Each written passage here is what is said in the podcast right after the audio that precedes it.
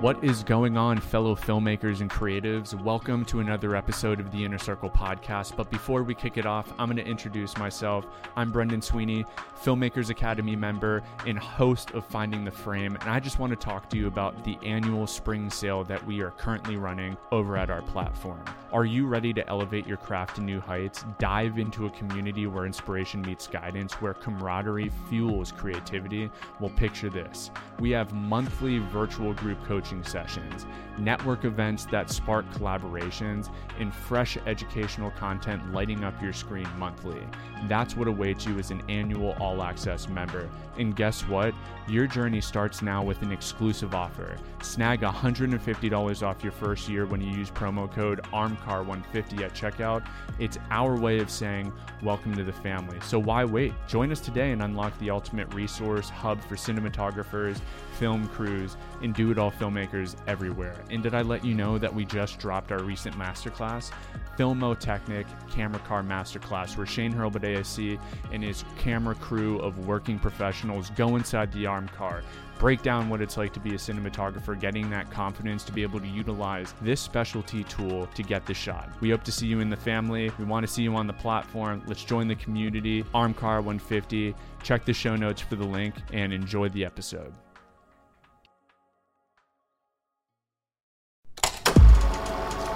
Welcome to Shane's Inner Circle Podcast with your hosts, Shane and Lydia.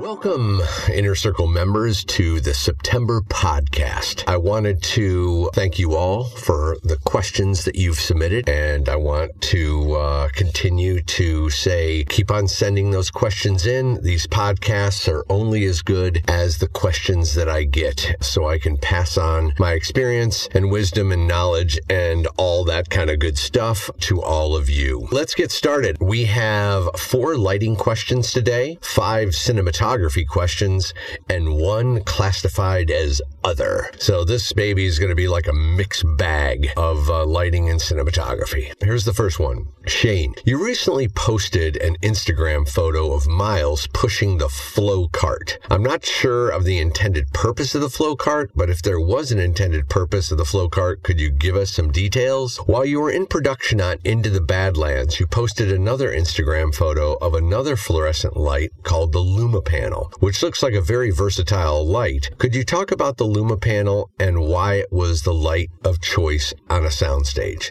Thanks, Phil. All right, Phil. Good question. So the flow cart, that was a very funny photograph, but that was basically Miles and I having a fun time at the Guggenheim.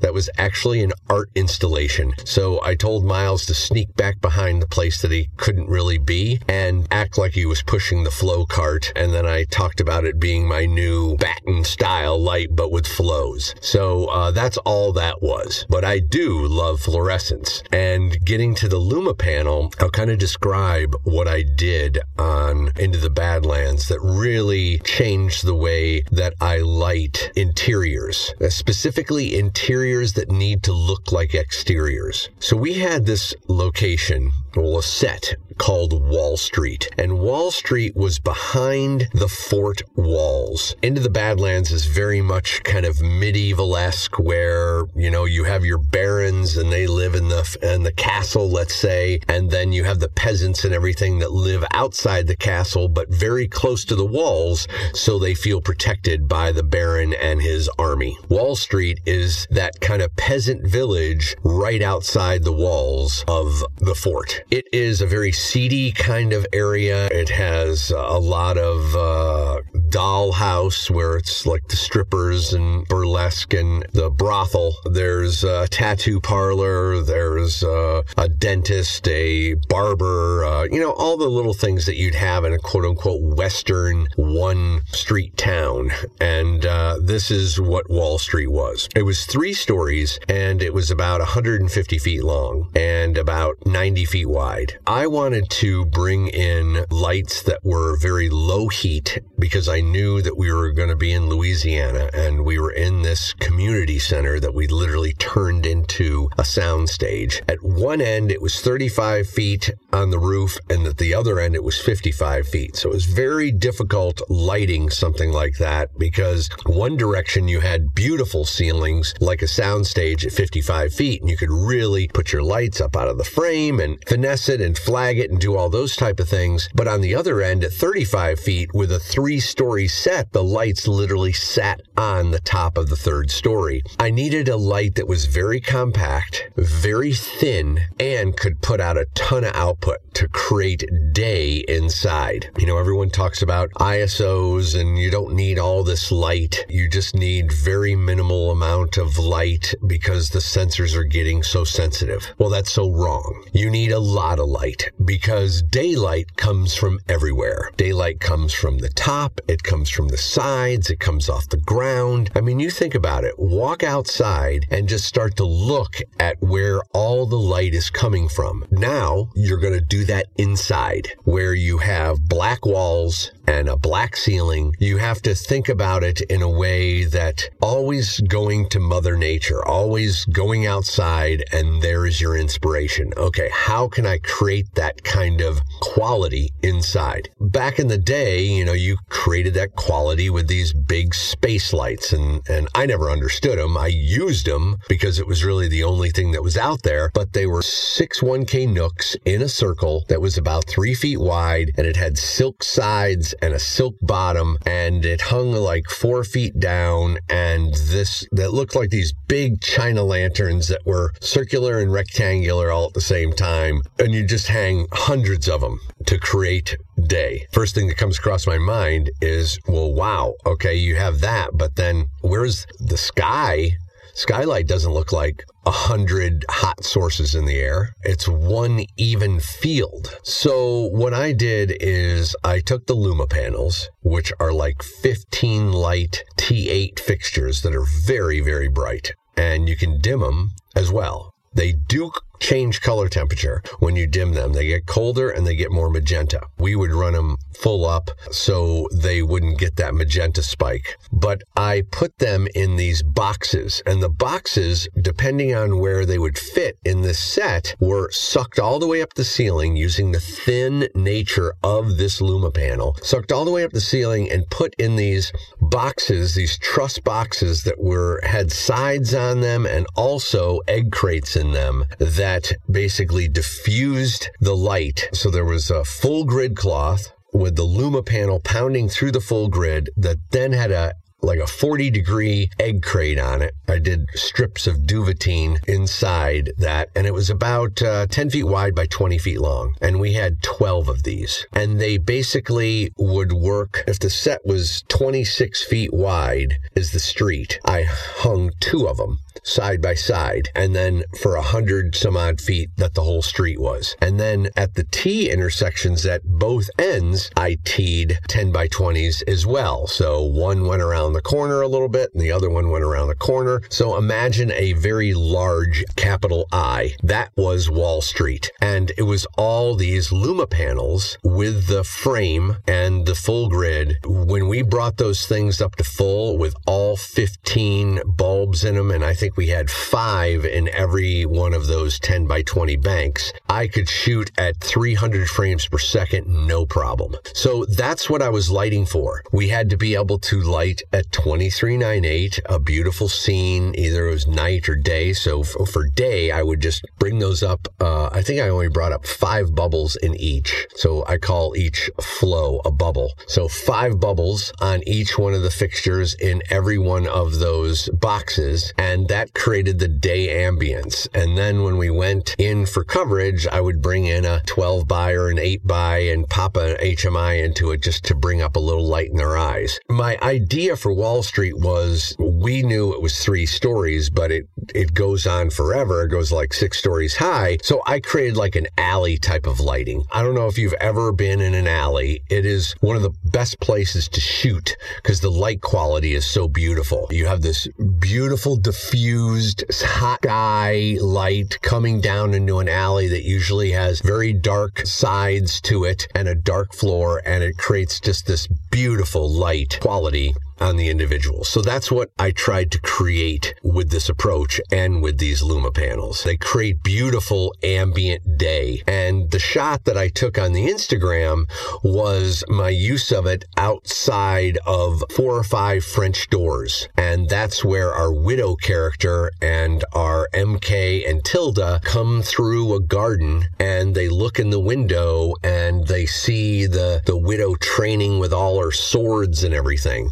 So I had to create this day ambience outside in the garden, but we were on some crappy little stage in New Orleans with 20 foot ceilings and it was like a, a, aluminum steel structure. It had a lot of limitations, just like the community center. So I needed something that was very thin, could get very high. I could then diffuse it with the full grid and then put an egg crate in there so it didn't fly all over the translight and everything that I had behind there. And the translight is like a photograph. We call them chroma trans. It's literally a photograph that was taken of somebody's backyard with a beautiful oak tree and everything in it that fit kind of our backgrounds that were around our location, our establishing shots and everything that we shot on location. I would rear illuminate the chroma trans so it looked like trees and out of focus hot grass and everything in the background. The Luma panels came in with the ambient top source and then I'd streak a nice hot 18K through the background to kind of uh, create this late afternoon sun. So there is your Luma panel question.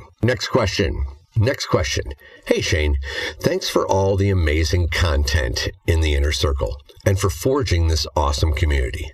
Well, you are very welcome, Jacob. I have a question about exposure.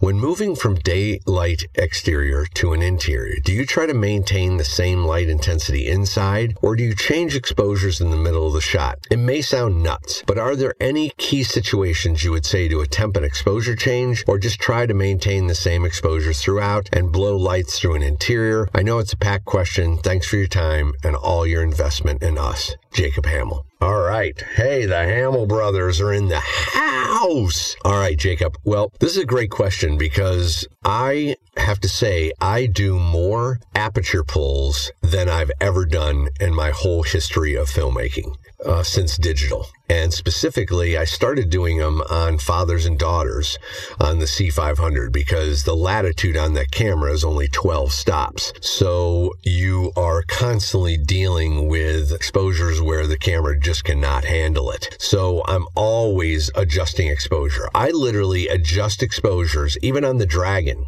on Badlands, I'm adjusting the exposure every take. If they go into an area that all of a sudden the light's a little hot, and you know, we're doing a, a, television series here, and a lot of times, you know, I'll get in there and I'll finesse the light the best I can, but you know, we gotta go. I'm literally adjusting a lot of times the exposures all on the fly, and I have my Hocus Focus device. It's the best range of any remote follow focus motor I've ever seen. So that became my iris motor because I'm usually in remote places sometimes with my monitors and I'm through brick walls and all that stuff. And the Hocus Focus really delivered for me. I was sitting there and I would do aperture pulls. So we'd have two motors on. We'd have a motor for our focus and then we'd have another one, which was the Hocus Focus for our aperture. And it was the way to do it. You want to light enough so it's not so extreme that when you go inside, the windows just become like a nuclear holocaust out there, right? So you have to light a little, but you can ease that lighting on how much you have to blast in there by doing these wonderful aperture pulls. And I have to say, there's an art to it and you want to be doing it in a way that feels very organic. And uh, the audience, I feel, just goes with it. It's old style movie making, and I think it's an art form and it's something that's absolutely underrated. I do it so much on these last two projects that I've worked on. It's become my go to. I mean, my guys, they never fly any camera without an iris motor because they know I'm just sitting there adjusting. And it also saves time. Think about all the dialogue you have of, oh yeah, put that down another half stop. Oh no, make it a third. Oh, oh no, close, oh, open it up a little more. All this dialogue you have, especially when you're shooting three, four cameras. And if it's all under your control, under one little tent, then you are like the Wizard of Oz behind this tent and you're like spinning your knobs and, and creating all your exposure. And this is the way that I found to be the fastest and uh, the most accurate. The answer to your question is light enough in there so it doesn't look unrealistic when you do open up that the windows still hold. I mean, they can burn, but they want to hold and look real with a little detail out there so it doesn't look like a wasteland. It is very important to do this. And I think with the cameras that we have in our hands now, the Alexa being 14 stops, the Dragon being 14 and a half stops, Sony's being in the 13 to 14 range, the Blackmagic 13, the, the Canon 12, you can see that even with the extremes that I'm going into, like having somebody in a forest and under that massive foliage, and but I have meadows in the background that are being beaten with sun. It's that balance that you want. They go into an open area where all of a sudden the trees open up. Well, I'm adjusting that exposure. I'm keeping that exposure consistent and uh, balanced the best I can. Next question. Thank you so much for creating this community based on your huge wealth of information. You're very welcome. I've been thinking about the idea for some time, and I'm sure others have been too. The most valuable learning tool for aspiring DPs is probably getting the opportunity to be on set with a seasoned DP. Many of us don't have the opportunity, which is exactly why your inner circle is wonderful and relevant. This comment isn't necessarily targeted you, but to all DPs and the studios that pay them. My proposal for certain films dedicate somebody on set every day whose job is to diagram every lighting camera setup for each scene and possibly take BTS photos. Make those scene diagrams and brief write-ups of each scene available for a price. The same way that you can buy a published version of a script script online. I feel like this could be an extremely valuable tool for aspiring cinematographers. There have been so many times where I see a beautifully lit scene and I wish I knew the lighting schematic. Roger Deakins shares knowledge on his forum, but it isn't very specific. Shane, you share very specific information and lighting diagrams, which is fabulous. I'm not saying every movie should have this kind of attention, but for certain films, it would be fantastic. Do you think this kind of request could ever happen? Make it through the studio system, pipeline of legality, of course, this is based on the assumption that cinematographers and studios would be willing to share their secrets and lighting setups.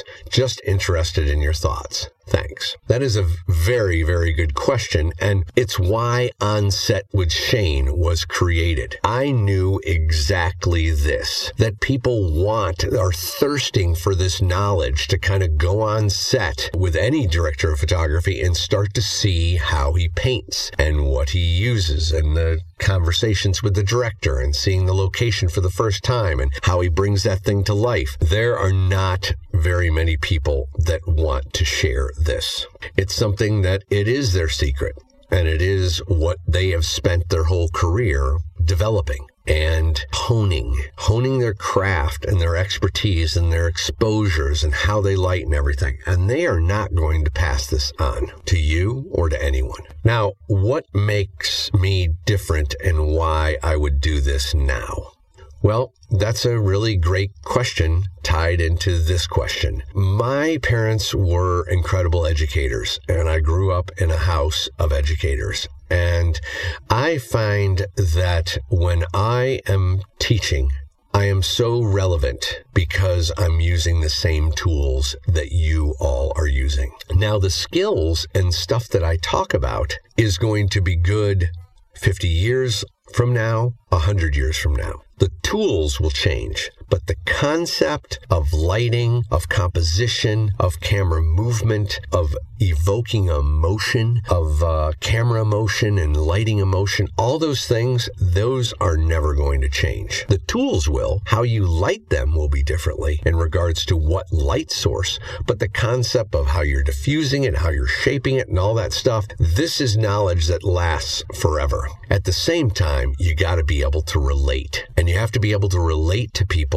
that are using Blackmagic Ursa or a Blackmagic cinema camera, or a Canon 5D Mark III, or a C100, or a Dragon, Alexa, a Sony. These cameras, there's a shorthand that has to be there. And I think it's very important for me to share this knowledge now while I am very relevant with the information of the tools that I'm using so I can then best educate you on the ideas and the concept and the theory that will not change, but how we're bending that theory, that lighting, that camera, the composition based on the tool itself. You light differently for different sensors. I'm trying to teach you that in this time period. I mean, I think it's a great idea and Lydia came up with this idea. You should be giving her major kudos for developing this onset with Shane. The fathers and daughters one was our first attempt at this. Fathers and Daughters is still not in the theaters. It's going to come out October internationally and then I think January in the United States. I'm not able to have access to that media to show you examples of all the stuff. So I have to take you virtually through the location pictures and, and lighting schematics and everything that I did. But when we launch the next onset with Shane, which is Into the Badlands, they are going to be wrapped with tons of of videos that are showing you the show and the scene. And then you're going to have the lighting schematic and you're going to have the location pictures and you're going to have stills from the telecine sessions. And all this stuff is going to be provided for you. So Onset with Shane is only getting better. And on each film, I will be delivering exactly what you are asking for, but I will be delivering it and not other cinematographers. So right now, Onset with Shane is where it's at that. And I think that the secrets that the studio and them sharing lighting setups and all that stuff is really an interest only to cinematographers to a group of 20 to 40 to 50 students at a time and not the masses. Next question. Shane and Lydia, thank you so much for this incredible resource. Your whole team rocks. Thank you so much, Ryan. I have to say, everyone has been so positive with the inner circle and, and our team, and I cannot thank you enough. And I will pass this on to all of them. This last inner circle content shoot that we had, we shot for four days, and the team was absolutely incredible. And all of the Uh, people that flew in from all over America to lend a hand and to learn. I cannot thank you enough. I have a lighting question that I struggled with that drove me absolutely crazy on a recent production. The director wanted complete darkness. This was a horror film with some paranormal activity taking place. So there was no moonlight, and for the most part, there were no candles. How would you light for complete or nearly complete darkness, but still actually be able to see something of an image? Or is this crazy? Crazy thing to try. Thanks, Ryan. No, this is not a crazy thing to try. And my God, I get asked this, asked to do it a ton. People love darkness. It's scary. But at the same time, the minute you light it dark, they'll say, I can't see anything, right? so it's like, okay, you told me you wanted darkness. How I do these type of things is by motivating an ambience in the room. If there is no light sources whatsoever, no candlelight, no moonlight, nothing, then I always try to bring it from the top. We say, where is that light coming from? Who cares? Just as long as you can start to see some depth and dimension in our characters. So on sets, we very rarely have ceilings, right? So we have ceiling pieces that we can jam in there, but the ceiling is completely open. So I would hang, I did it on Fathers and Daughters where I would hang a 12 by 12 math bounce up above the wall on a slight angle. And then I'd fire Lecos into it and just give a sliver of light across the whole 12 by 12. So it created that kind of alley lighting feel that I talked about in our first question. And what that does is it keeps the light off the walls and it creates this ambience that some falls on the walls, but it has a hotter source in the middle of the room. And when people move around, it's, it's dark. You want to create that idea that you have to squint to see things. Once you squint, you're like, oh yeah, I can see them. You're in the pocket. And the Lecos give you ultimate control to be able to like, you know what, that corner, I want that corner up a little bit. And then you just pan the Leco in and maybe blade it so it high. And I'd hang three or four Lecos up there and I would just beam them into this 12 by 12 to light a 16 by 16 room. So the 12 by 12 was up in the air, angled slightly to wherever the direction my camera was going to be in. If I was looking into the room, then the 12 by 12 would be slightly angled down on the wall that I'm looking at. So it's angled so the Lecos would fire above camera on the set walls above into the Leco, and then that would create kind of a back toppy kind of feel. And then if you spun around to the other side, then I'd flop the thing the other direction. Now, if you're going Cinema 360, then you want to look at creating some 12 by 12 overhead, like a full grid cloth, and then maybe putting some Kino flows, four bank Kino flows above it with some kind of egg crate so it doesn't just blast all over the walls. Or you can use the Kino flows and just put a Duvetine sider all around it so the raw light doesn't fly off and it just goes through the full grid. And then by doing that, you create this very soft ambient light that the camera can literally spin 360 degrees around. This style of light is how I've done a lot of that. Hardly any light in a room. Darkness is what the directors will all say. You know, I want complete and utter darkness. This is my approach to it. I did it in Act of Valor. Drumline, I did a nice dawn sequence where we dollied from one room to the next as the guys come in with their bass drum and they wake all the new recruits up and they're just pounding the bass drum down the hall and we're kind of sliding down the hallway as you see all of them wake up. I also did it in Crazy Beautiful. And that was the exact Leco approach. So if you want to take a look at that movie, Crazy Beautiful, where Carlos's mom wakes him up to go to school at like 5 a.m. in the morning. And it is dark in that room. All the curtains are drawn and the only light that comes into the room is the light that she opens and it casts onto the back wall. At first, it's very dark in there. So this is how I would go about uh, creating creating darkness, but still being able to see them without pretty much any motivation, whether it be moonlight, candlelight, window light, whatever. Next question. Dear Mr. Shane, first of all, I want to thank you for sharing knowledge with us. You're very welcome. Thank you for supporting and being an amazing inner circle member and helping with this community. I have a question for you. How do you shoot some movies with different cameras varying in their quality and the audience doesn't notice that. Regards, Ahmed. Ahmed, how are you doing? Wanted to thank you for all your incredible questions within the Inner Circle comments. You are an amazing Inner Circle member, and I just want to give a, a throw out to everyone about Ahmed. A lot of the Inner Circle content that we're creating for 2016 came off of a lot of Ahmed's su- suggestions. I mean, obviously, we use everyone's suggestions of what we're going to create, but Ahmed kind of struck a chord with a lot of the ideas that I had in my head and then vindicated the fact that this is the right thing we should be doing. So, Ahmed, thank you so much. And here we go. I've always shot with a lot of cameras, even when I was doing Crazy Beautiful and, and Drumline. I had five or six cameras back when everyone shot with one or two cameras. So, I always had a, an arsenal of cameras, and that's how I created my speed. Because what I find is when you are configuring a camera, it is time and it's time wasted. I'm very fast lighting.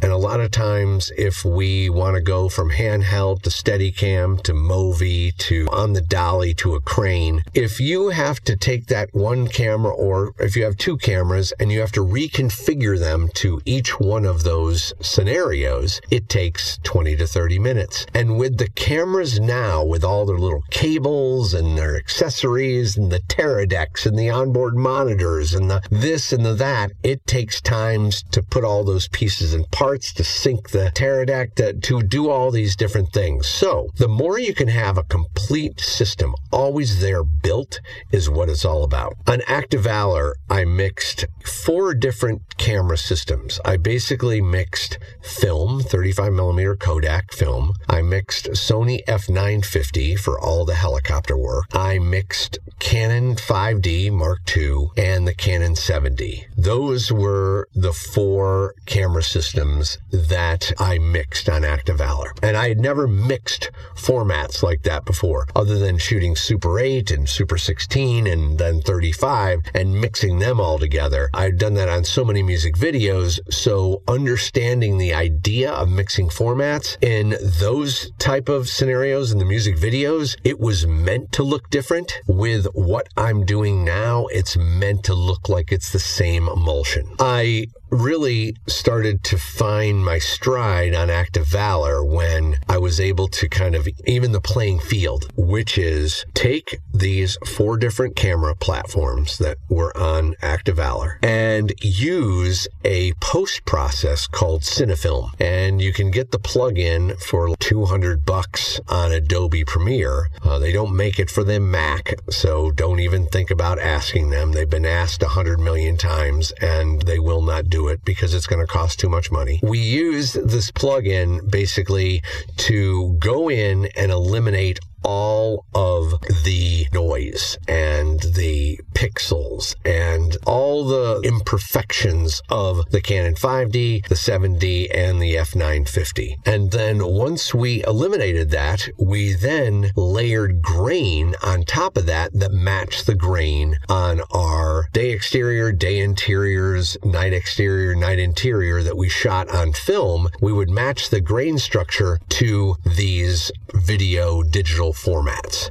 And that's how I found to be able to, you know, seamlessly create this by evening the playing field where you're doing the same process with the film. You're stripping all of that grain off of the film as well as all the digital noise and all the bad kind of quirky qualities of the Canon 5D and 7D. By doing that, you make them more equal to each other and then they match beautifully. On Need for Speed, we did the same exact thing. We shot Arri Alexa, we shot C500, we shot Canon 1DC, and we shot GoPro Hero 3. We did the same exact thing with that. We took all their compression and all the stuff that happened with all those varying sources and we eliminated it through this Cinefilm process. And then we went back and layered a style and a texture of grain over all of it to match seamlessly. Having the ability to mix these cameras was so important for the story and for the approach that the director wanted. He wanted this to feel real. He didn't want it to be CGI. He wanted cameras mounted on cars in places that you had never seen a camera mounted before. That's going to require different cameras that are not an Arri Alexa that's 24 pounds and 28 inches long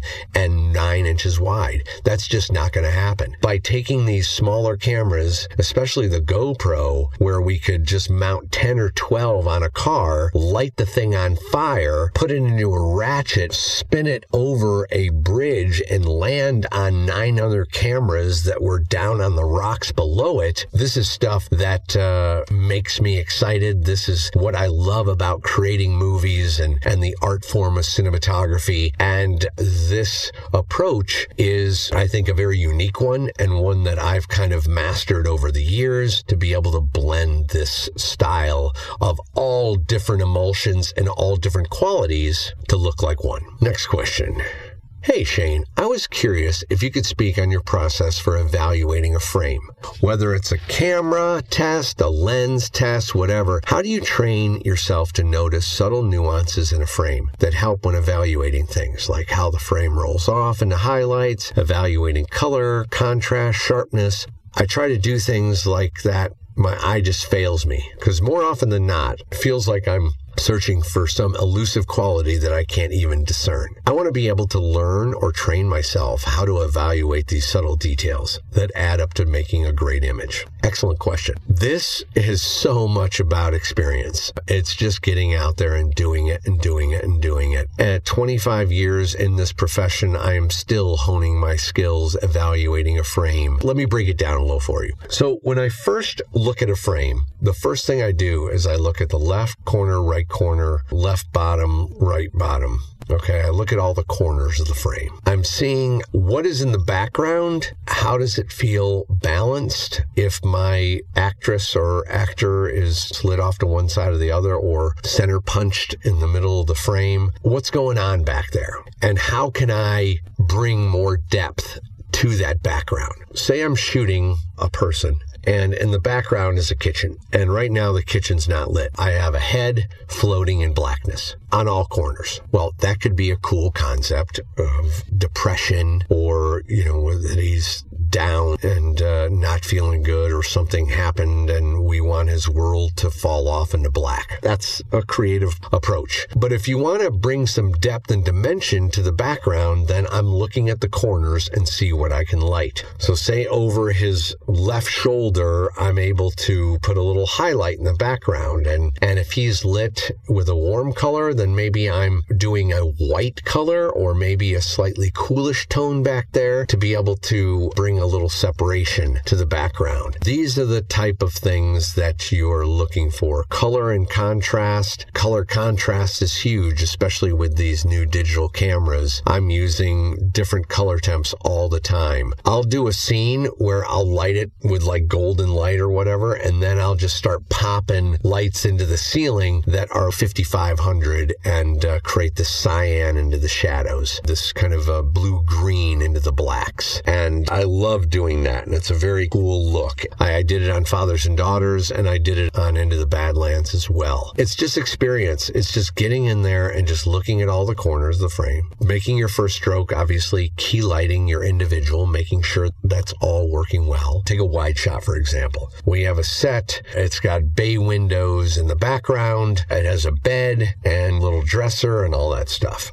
So your wide shot, what do you want to feel? Is it a frame within a frame? Do you get back so you can look into the doorway and see the door frame as well as the bay windows in the deep back? Okay. What do you want? Does somebody walk in and sit down at the bed? How do you want that mood to feel? Do you want it to be dark and he or she is only lit in the bed area and everything kind of falls off? Or is there blinding light that's coming through those windows that kind of silhouette silhouettes the figure over at the bed. These are all lighting choices as well as composition choices. So much of it is, as I find, instinct and taste just like you're an artist. It's not necessarily you thinking and reading books and stuff like that of what you're supposed to look for and this is what this guy did and this is what this other person did. It's more like finding your creative soul and what makes you so awesome and creates your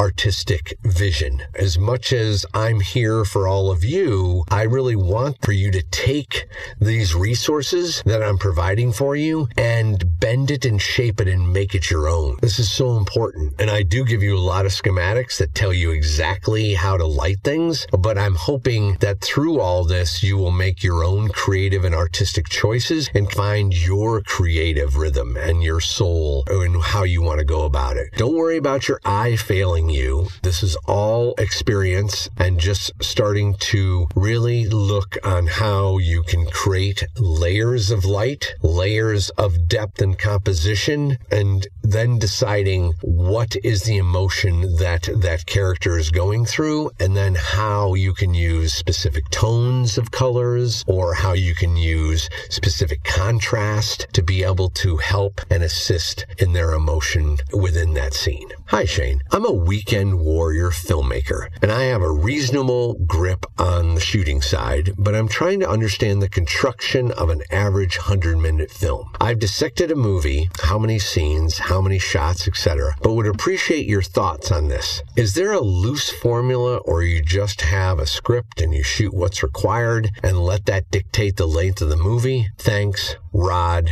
in Australia. All right, Rod, is a good question. What we've found within the movie business is that every page is one minute. If a script is 120 pages, then that will be a two hour screenplay. Now, sometimes there's a lot of action that you would make it longer. And I find that when you have action films, they're in the 90 to 105 range. Dramas tend to be 120 to 135. Horror films tend to be in the 90 to 95 range. There's a little bit of adjusting there based on what the genre is of the screenplay. But usually one minute is gauged to one page. Depending on how you break it down and shot wise and all that really will not necessarily increase the length of the movie unless you're doing like a lot of shots that are very long. And, and I have Scotty Waugh. Here's a good story. He's constantly giving me a ton of shit for creating all these techno crane shots. And he's like, you create these awesome shots, but I have to cut them out of the movie because they're way too long.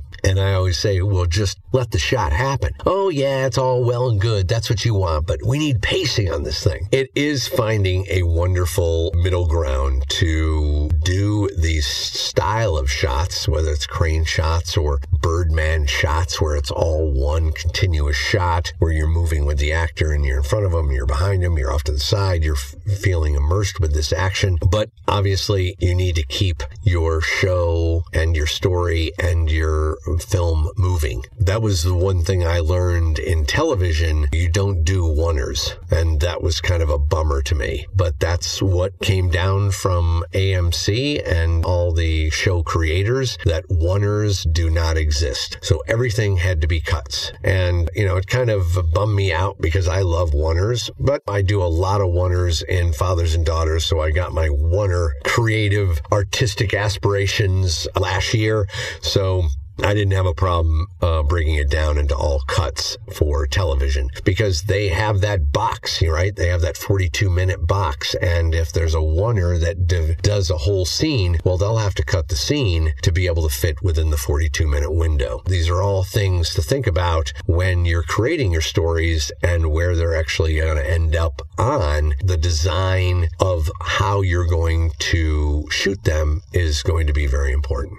Hi, Shane. Thanks for this incredible community and source of information you've created. You are very welcome. As an actor who is also a filmmaker and has a photography business in New York, I think I may approach things a little differently. I want to ask you about your approach when planning your shots. In your last podcast, you mentioned editing in camera with the digital Bolex. Well, it wasn't actually the digital Bolex. It was a film Bolex camera that I did in college. And that was the lesson was to shoot in order with the Bolex. If you wanted the wide shot first and then go in for close-ups or for your story, you wanted to shoot, start intimately, you had to start with the close up and then jump back wide. As a young filmmaker, you could really understand the process of being very conservative and responsible and understand how to cut a movie and do it so it's all in camera. So you're taking that 100 foot or 200 foot mag that we had and you created your story based on that. And there was no editing. You just had to show that film with the sound and everything to the class. So that's what that was when you were in school. But when I went to Vincent Laforet's directing motion tour, he recommended getting all the coverage in a more classic approach, going from a wide to a medium to a medium close up and a close up. He warned about the dangers of not covering your ass. I've tried the classic approach in the past and on recent projects, but honestly, it bores me to death. Personally, I love editing in camera. It's thrilling to me and it saves me a lot of time in the set and editing room. It also makes me really invest in my coverage coverage and my shots. And I love it all coming together in the editing room like I envisioned in on the shoot. Rarely I miss not having a shot, and for me, the time savings and my energy in the set make this occasionally loss worth it. What is your take on this matter? Do you have a different approach with personal projects versus professional projects? Any thanks again, and I look forward to seeing you again soon, Ricardo. All right, Ricardo. Well, I think it's a mixed bag.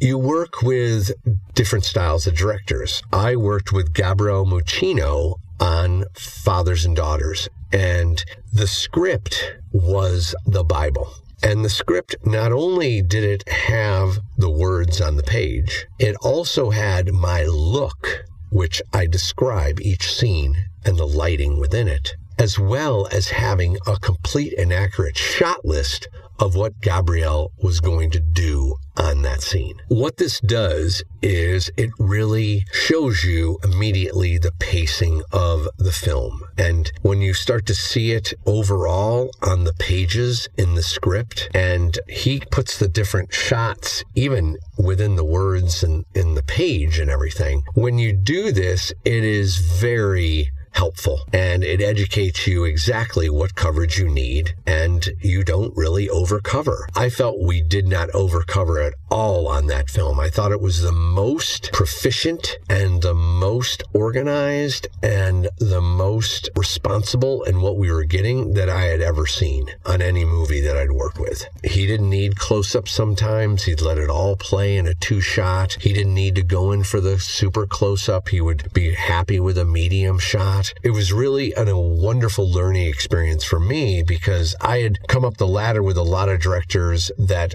did the wide, the medium, the medium close up, and the extreme close up. And that was what I had learned. And working with Gabriele, who is much more European, you don't need all that coverage, is what he felt. I quickly adjusted my thought process and how I shot because I'm there for him to bring this vision to life and to assist him or assist her. It was very important for me to immediately get into his style and understand his approach for everything that he was doing so I could really create the best suggestions and light the scenes so he could get that immersive camera that he was so longing to deliver in Fathers and Daughters. Covering your ass is very good on television because you never know when you're going to have to go to the insert because they're adding different lines. The story's not working the way they thought it was, and they were they're going to need to put in a line, so they need to cut to a close up of something to have the ADR of the voice come out of the character to say, "Hey, uh, this," da, da, da, and then that educates the audience in something that the audience didn't understand. These are things that, yes, I think Vincent is absolutely correct in regards to covering your ass with this style approach, especially in television. In feature films, it's all depends on the director and how he wants to shoot. On Need for Speed, we did a lot of coverage. We went in for close ups, we went in for extreme close ups. We did it with five, six, seven cameras a lot of times. There was a lot of coverage for Scotty Waugh to be able to uh, cinch and expand and do whatever he would like to do. McG, the same thing. He wanted a lot of coverage. So there's that style as well as Gabriele's style, as well as somewhere in between. And I think that's what I'm suggesting to you. The process of taking the shot list and embedding it in the script is very important for you to really see the tone and the style. It, it starts to evolve right in front of you as you see it on the page next to the words and the description of the shot. It's really a powerful way to approach it. Hi Shane, I am Daniel from Nigeria.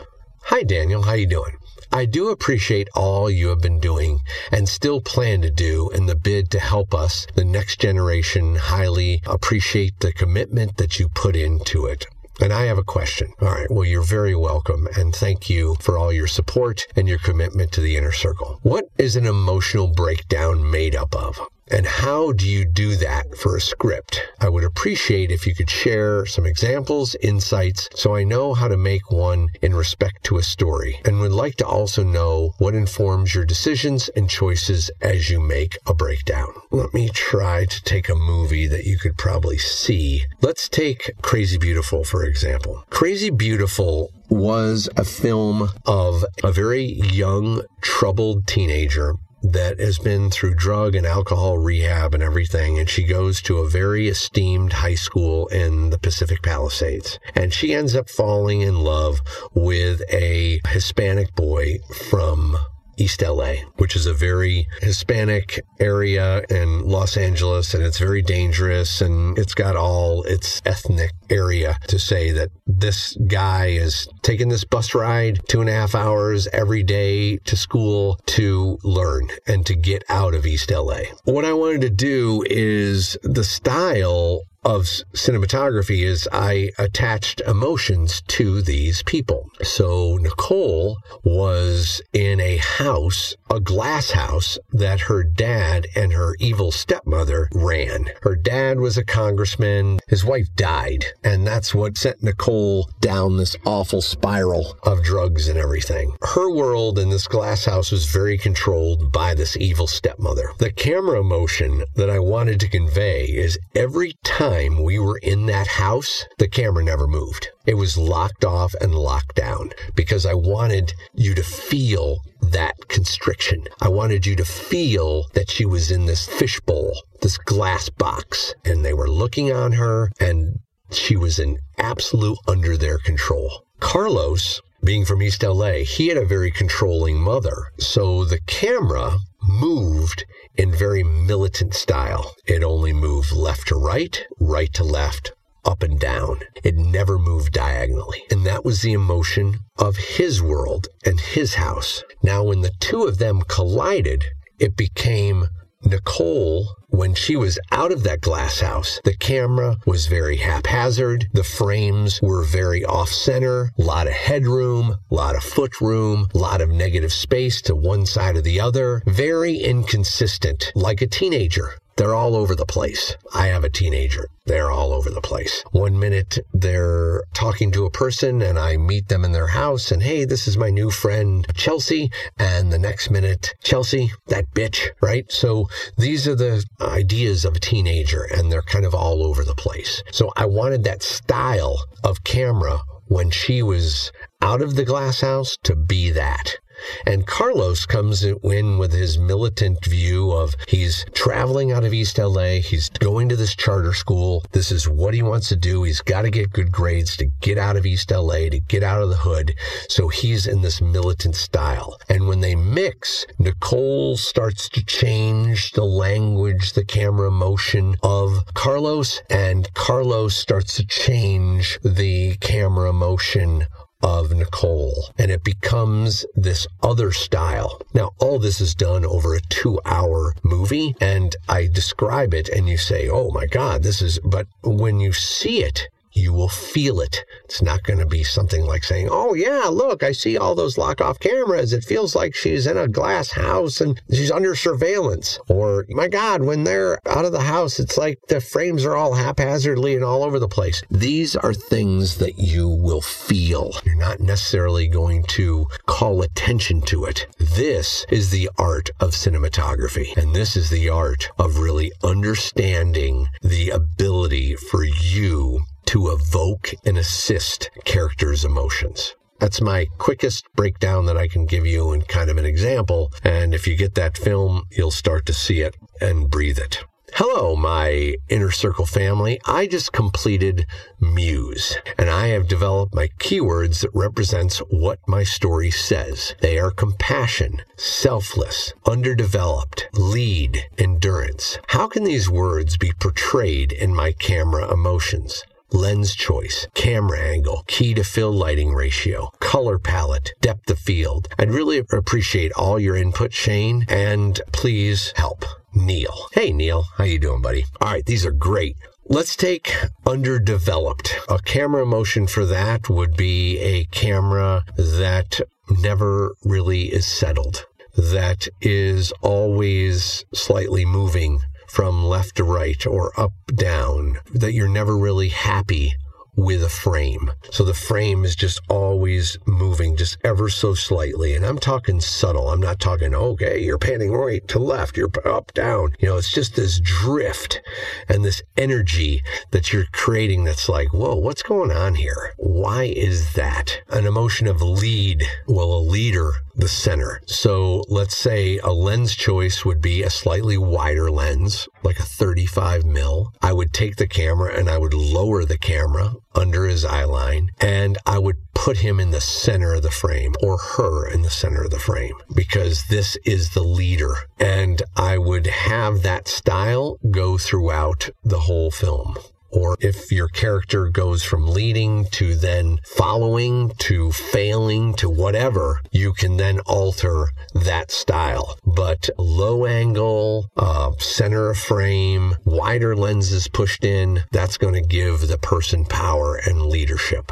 Compassion a compassion, I would say let's look at a key to fill lighting ratio on that. I would say that a compassionate person would be a little flatter in lighting. If your key to fill ratio, let's say on the whole film is three to one, so three stops down on the fill, maybe the compassion character is two to one or one and a half to one. Just something that really lightens the mood and the tone. You can surround the compassion person with purples and golds and warm greens and that kind of stuff. Oranges to make that more of a compassion colors in the palette. Selfless. Maybe depth of field could play. In underdeveloped, you'd want to play with shallow depth of field as well. So not only would the camera be panning around and not ever being completely happy with the frame, uh, you could play with shallow depth of field there. I think selfless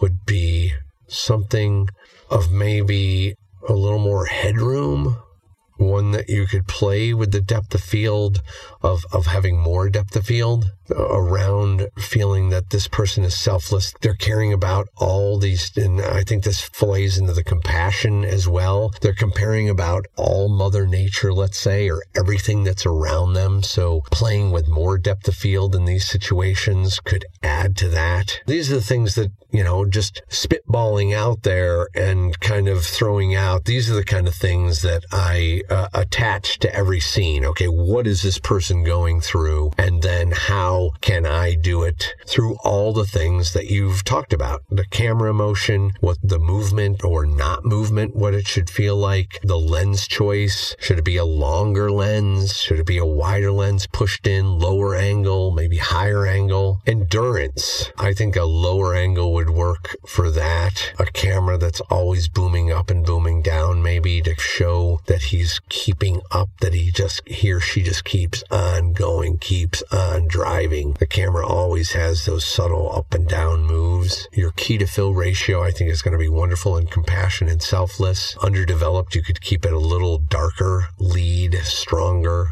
I hope this helps, but I think this is a very evolved question, which I love. But I think I've taken you down the road of how I think about each one of these things, breaking it down and seeing, okay, what can I do from a camera perspective that's going to make you feel that emotion? Okay, how can the lens and the camera assist? Is it moving? Is it not moving? Is it a wide angle? Is it longer lens? Is it shallower depth of field? Is it the lower angle? Is it a higher angle to look down on them? If a higher angle belittles somebody, makes them smaller, makes them look like they're looking for compassion. So a higher angle looking down on somebody, I would say that would be great for compassion. These are the kind of things that come to mind when discussing emotions and how best to convey those through a visual medium. Well, thank you very much. That concludes the September podcast. And these were amazing questions. And I, again, I can't thank you enough for submitting all these. Please continue to submit your questions and and uh, keep this amazing community alive. Remember, I'm only as good with these podcasts as you are all in the commitment to the inner circle and the commitment to excellence that we all have as individuals and being able to give and sending these questions in to us so we can continue to educate and inspire all of you.